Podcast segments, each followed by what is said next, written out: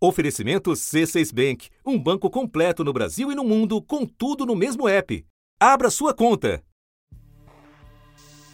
O presidente americano Donald Trump recebeu alta do hospital e vai continuar o tratamento contra a Covid na Casa Branca. I just left Walter Reed Medical Center and it's really something very special. The I felt great, like better than I have in a long time. I said just recently, better than 20 years ago.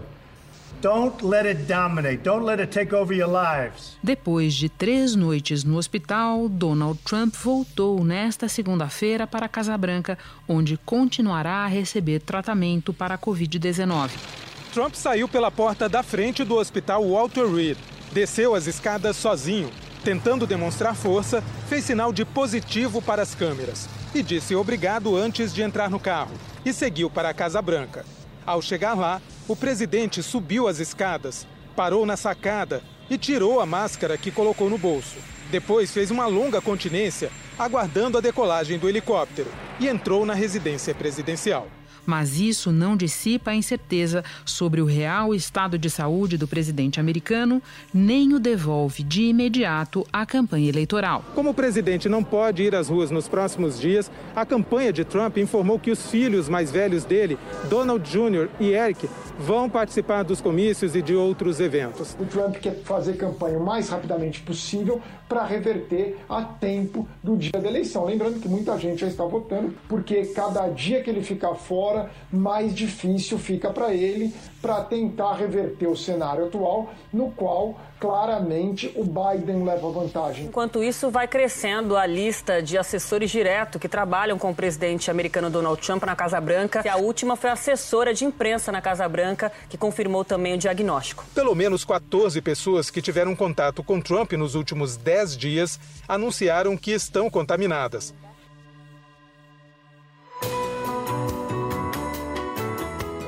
Da redação do G1. Eu sou Renata Loprete e o assunto hoje são as dúvidas que permanecem sobre a saúde de Donald Trump e como isso vai moldar a reta final da campanha. Dois convidados neste episódio: Luiz Fernando Silva Pinto, correspondente da TV Globo em Washington há mais de três décadas, e Matias Alencastro, doutor em ciência política e pesquisador do Centro Brasileiro de Análise e Planejamento, o SEBRAP terça-feira, 6 de outubro. Luiz Fernando, nós estamos conversando no final da tarde de segunda-feira, horário de Brasília, e a perspectiva é uma alta de Donald Trump nas próximas horas. À luz de toda a confusão do fim de semana, o que, que a gente sabe neste momento sobre o estado de saúde do presidente americano? Renata, duas versões. Uma é o que ele disse e uma é o que o médico dele e médicos lá do Walter Reed Hospital dizem. Então, o que que ele diz? Ele disse no telefone várias vezes: Eu estou querendo sair daqui. Ele diz: Estou me sentindo melhor do que me sentia 20 anos atrás. É, ele diz que as pessoas não têm que ter medo do coronavírus. Ele está muito otimista. O próprio Trump confirmou que teria alta e escreveu numa rede social: Não tenha medo da Covid. Não deixe que a doença domine a sua vida. Me sinto melhor do que me sentia há 20 anos. Ele segue negacionista mesmo após ter contraído a Covid-19. Ele fala que não é para ter medo dessa doença que matou mais de 200 mil pessoas nos Estados Unidos, mais de um milhão de pessoas ao redor do mundo, quase a totalidade dessas pessoas não tem acesso ao mesmo tratamento que o Trump está tendo. O médico é, dele, o Dr. Sean Conley, diz que sim, ele tem condições de ter alta. O Dr. Sean Conley disse que o estado de saúde do presidente melhorou nas últimas 24 horas e que desde sexta ele não apresentou febre. O médico informou que os níveis de oxigênio de Trump estão normais. Ele confirmou que durante o fim de semana o presidente recebeu oxigênio suplementar duas vezes, por períodos curtos. Porém, médicos do Walter Reed Hospital dizem em inglês: ele is not out of the woods yet. A tradução livre é ele não está totalmente a salvo. Uhum. E além disso, existem, Renata, muitas perguntas. Por exemplo, um indivíduo com a idade dele, com a, a condição de peso que ele tem, que dá a ele uma condição de obesidade, estaria reagindo nesse momento aos tratamentos que ele está reagindo, e a gente pode entrar em detalhes. Os rins, como estariam reagindo? O fígado, como estaria reagindo? Haveria a possibilidade de coágulos sanguíneos? Então, existe uma dicotomia, uma diferença muito grande. É completado, Renata, com a ação dele no domingo, é, de sair com o carro é, acenando para os apoiadores dele. I'm not telling anybody but you, but I'm about to make a little surprise visit, so perhaps I'll get there before you get to see me. O presidente acenou para os apoiadores. Ele usava máscara e estava no carro de vidros fechados com pelo menos mais duas pessoas o motorista e um agente de segurança. Que foi muito criticado, inclusive porque os dois agentes do serviço secreto que estavam com ele no, no carro, não se sabe se foram é, participar disso voluntariamente, ou se foram forçados, ou, ou se por uma questão de, de, de, apenas respeito à profissão fizeram isso. O médico James Phillips, do Hospital Walter Reed, postou numa rede social: a irresponsabilidade é surpreendente. Elas podem ficar doentes, elas podem morrer por um teatro político, comandado por Trump para colocar suas vidas em risco por um teatro.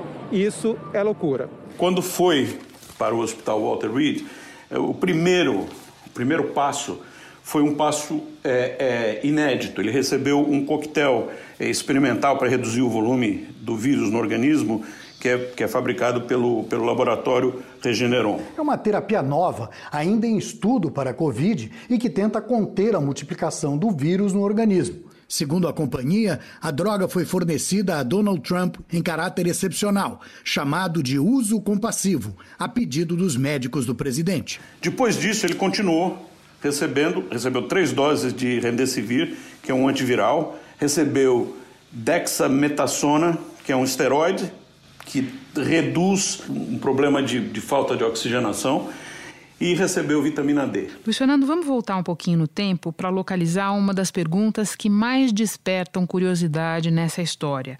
Onde e como Donald Trump teria se infectado? Ahá. Essa, essa é a grande pergunta, Renata, porque nós temos dois, dois momentos que nós sabemos é, são pontuais. O primeiro deles, sexta-feira passada, uma da manhã, o próprio Trump anuncia que testou positivamente.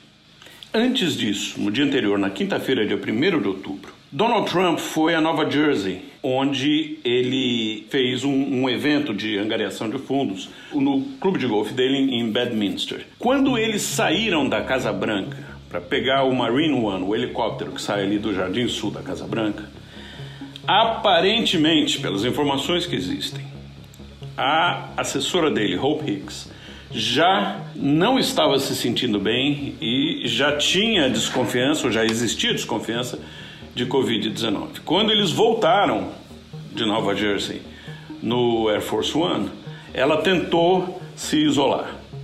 No dia seguinte, ele testou positivo. Voltando para trás, no sábado, dia 26 de setembro, houve no Jardim é, das Rosas, na Casa Branca. Cerimônia que indicou o nome da juíza Amy Barrett para a Suprema Corte foi hoje à tarde, no Jardim de Rosas da Casa Branca. Amy Coney Barrett will decide cases based on the text of the Constitution as written. Nessa recepção, vários integrantes do primeiro escalão da Casa Branca estavam sentados lado a lado sem máscaras. Esse evento do sábado, dia 26 de setembro, ao que tudo indica, foi um evento de transmissão em massa, porque nesse momento, 12 pessoas é, é, que, tá, que estavam nesse evento já testaram positivo. O presidente Trump, a primeira-dama, Melania Trump, a própria Hope Hicks, que estava naquela viagem para Nova Jersey, a ex-conselheira é, é, do, do, do, presidente, a Kellyanne Coney, o ex-governador de, é, de Nova Jersey, Chris Christie, e várias outras pessoas, o presidente da, da Universidade de Notre Dame, estava lá a presidente do, do, do, Conselho Nacional Republicano. Bom, e teve também nesta segunda-feira a confirmação de que a secretária de imprensa se contaminou, certo? Exato, a, a, a Kelly McEnany. Enfim, aquele evento do dia 26 de setembro, sábado, aquele evento no Jardim das Rosas, ao que tudo indica, foi o evento da transmissão em massa. Sim, e pelo que você descreve, esse evento na Casa Branca foi aquilo que os infectologistas chamam de um super spreader do vírus, né? Exatamente. Renata, um super spreader, em geral, vem acompanhado de uma sensação de invencibilidade. Nós estamos fazendo o que quer que seja e não acreditamos que isso que nós estamos fazendo vá resultar numa, numa, numa infecção em massa. E, e, e, essa é a característica dos super spreaders. As pessoas não acreditam que vai acontecer, é, o evento em si para elas é mais importante do que o risco e o resultado é, em geral, drástico. Luiz Fernando, eu agora vou conversar com o Matias Alencastro, mas antes quero te agradecer por todas as informações. Vamos continuar acompanhando essa história em andamento. Bom trabalho para você aí. Muito obrigado, Renata. Bom trabalho.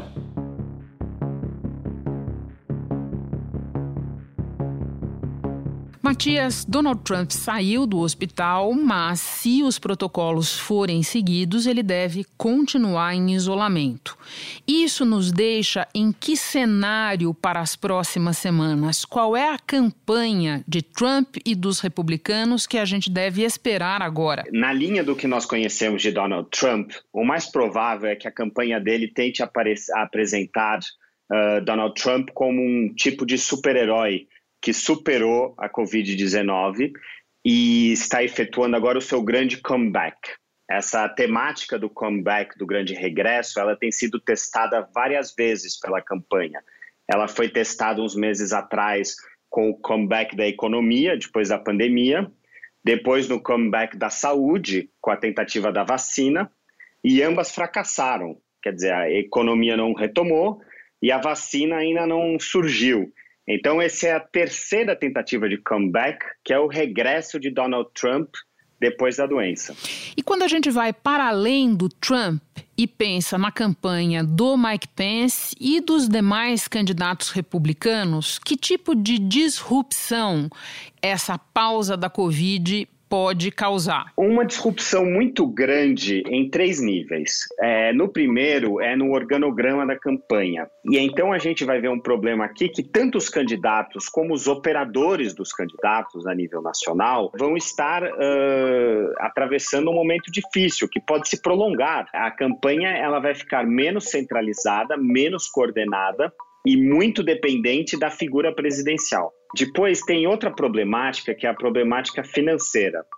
É, Renata, como você sabe, as eleições americanas dependem muito da arrecadação financeira permanente. É, os candidatos eles precisam fazer o que eles chamam de fundraising, aquelas é, grandes conferências com investidores e doadores, semanalmente, para poder financiar as campanhas de publicidade da semana seguinte.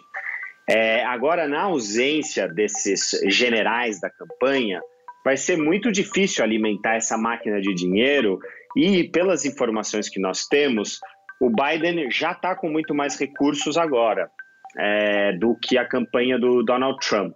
Por fim, tem uma questão aqui da indicação da juíza Amy Coney Barrett no Senado. E sobre a importância dessa indicação para os republicanos, tudo que você coloca, Matias, é super importante e essa questão financeira é muito importante de colocar para quem nos ouve, porque é bem diferente do modelo de financiamento aqui no Brasil e é importante a gente lembrar que dois dos eventos da semana passada, durante os quais, no período em que Donald Trump já deveria estar transmitindo a doença e aos quais ele foi, eram eventos eventos de arrecadação é, de campanha.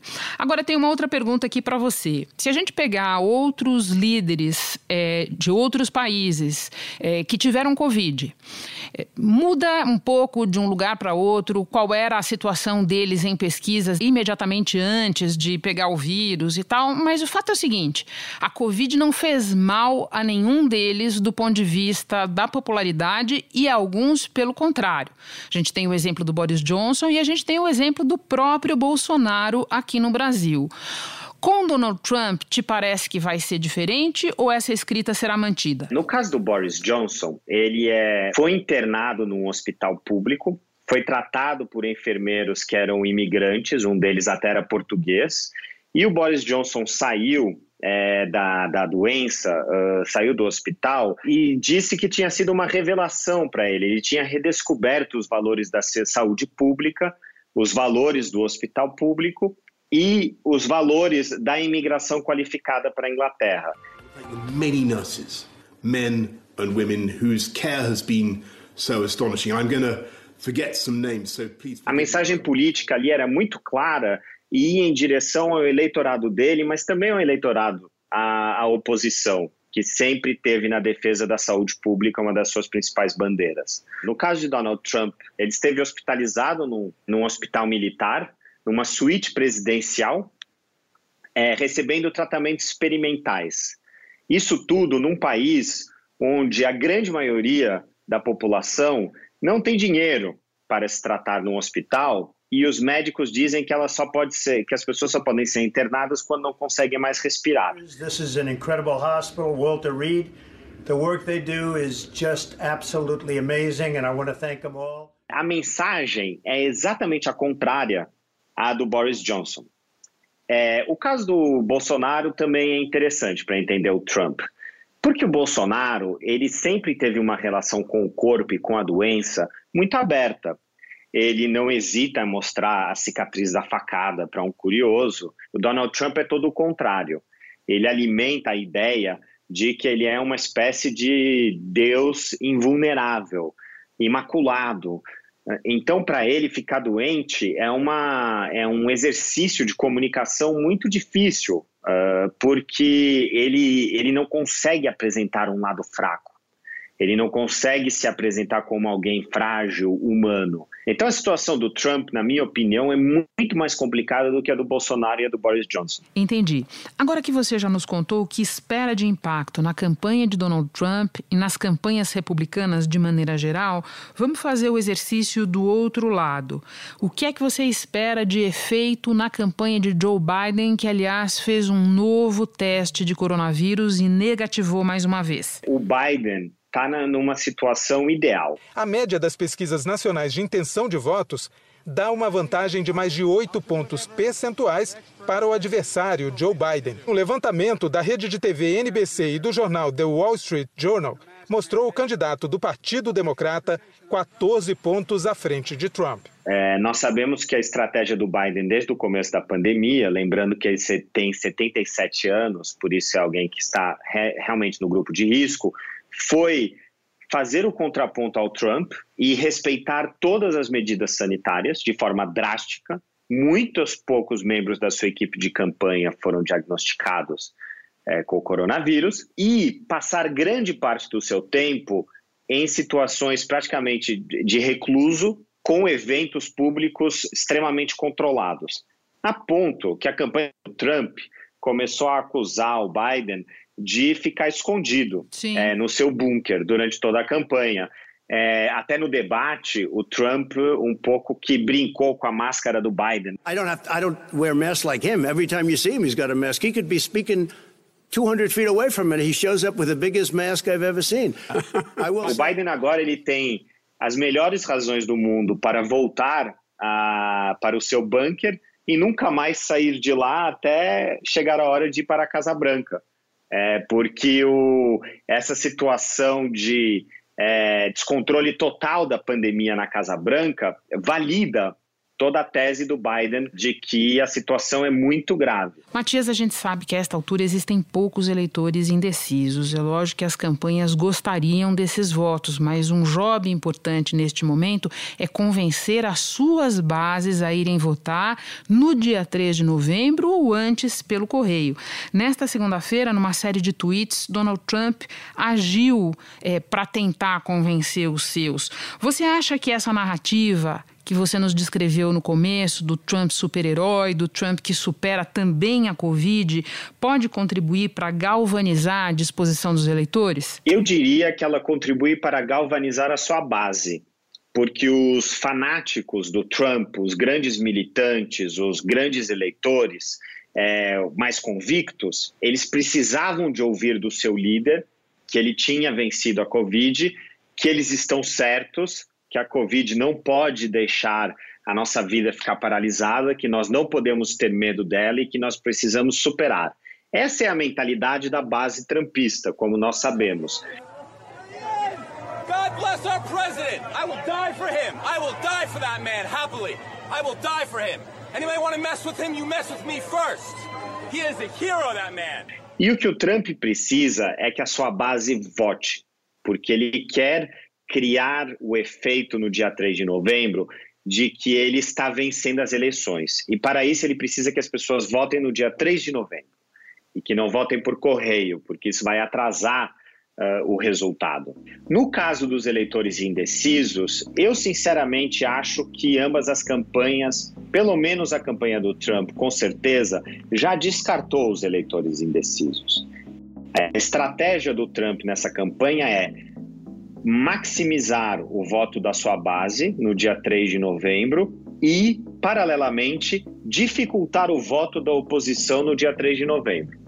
Isso passa por manobras de intimidação, de pressão. Matias, para terminar, eu quero te ouvir sobre uma questão à parte, mas em tudo relacionada à eleição, que é a confirmação da juíza Amy Coney Barrett para uma vaga na Suprema Corte. Donald Trump correu com essa indicação e a expectativa dele e dos republicanos era que a confirmação do nome dela pelo Senado saísse antes da eleição. Agora nós temos senadores contaminados e outros impeditivos.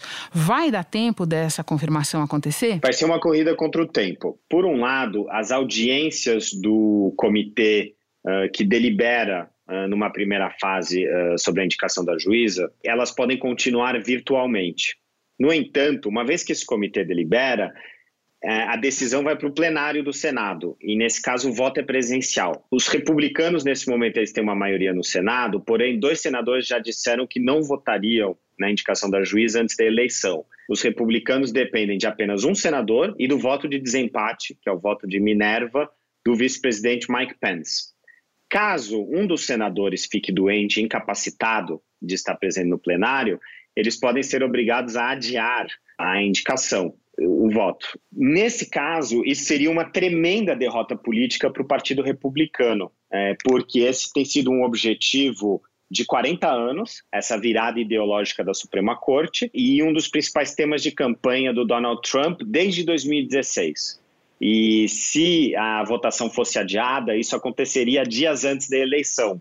E talvez criasse uma sensação de fracasso entre os eleitores do Partido Republicano, poderia também levar a uma desmobilização do eleitorado. Sim, e só para completar o que você fala, Matias, esse você falou do objetivo estratégico, para não falar do objetivo imediato, que seria ter essa juíza na corte no momento em que Donald Trump, no caso de derrota, vai tentar judicializar a questão do resultado, né? Sim, mas eu acho que isso será resolvido é, primeiro, porque o Chief Justice, que é o presidente da corte, ele vai tentar manter a imparcialidade da corte, apesar de, da, das diferentes tendências ideológicas e da pressão.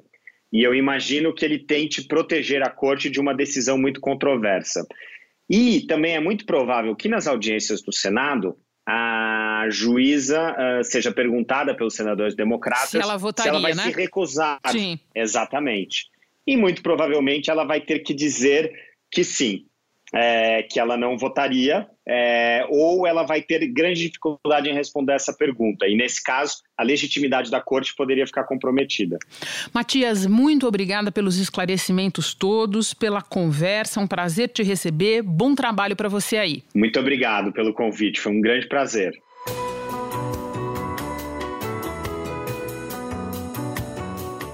Com o dia D se aproximando, vale lembrar os modos de votar nos Estados Unidos. Lá é possível comparecer às urnas ou votar pelo correio. Neste ano, por causa da pandemia, a expectativa é que mais americanos escolham a segunda opção. Em nove estados e no Distrito de Colômbia, onde fica a capital, Washington, o envio das cédulas pelo correio é automático.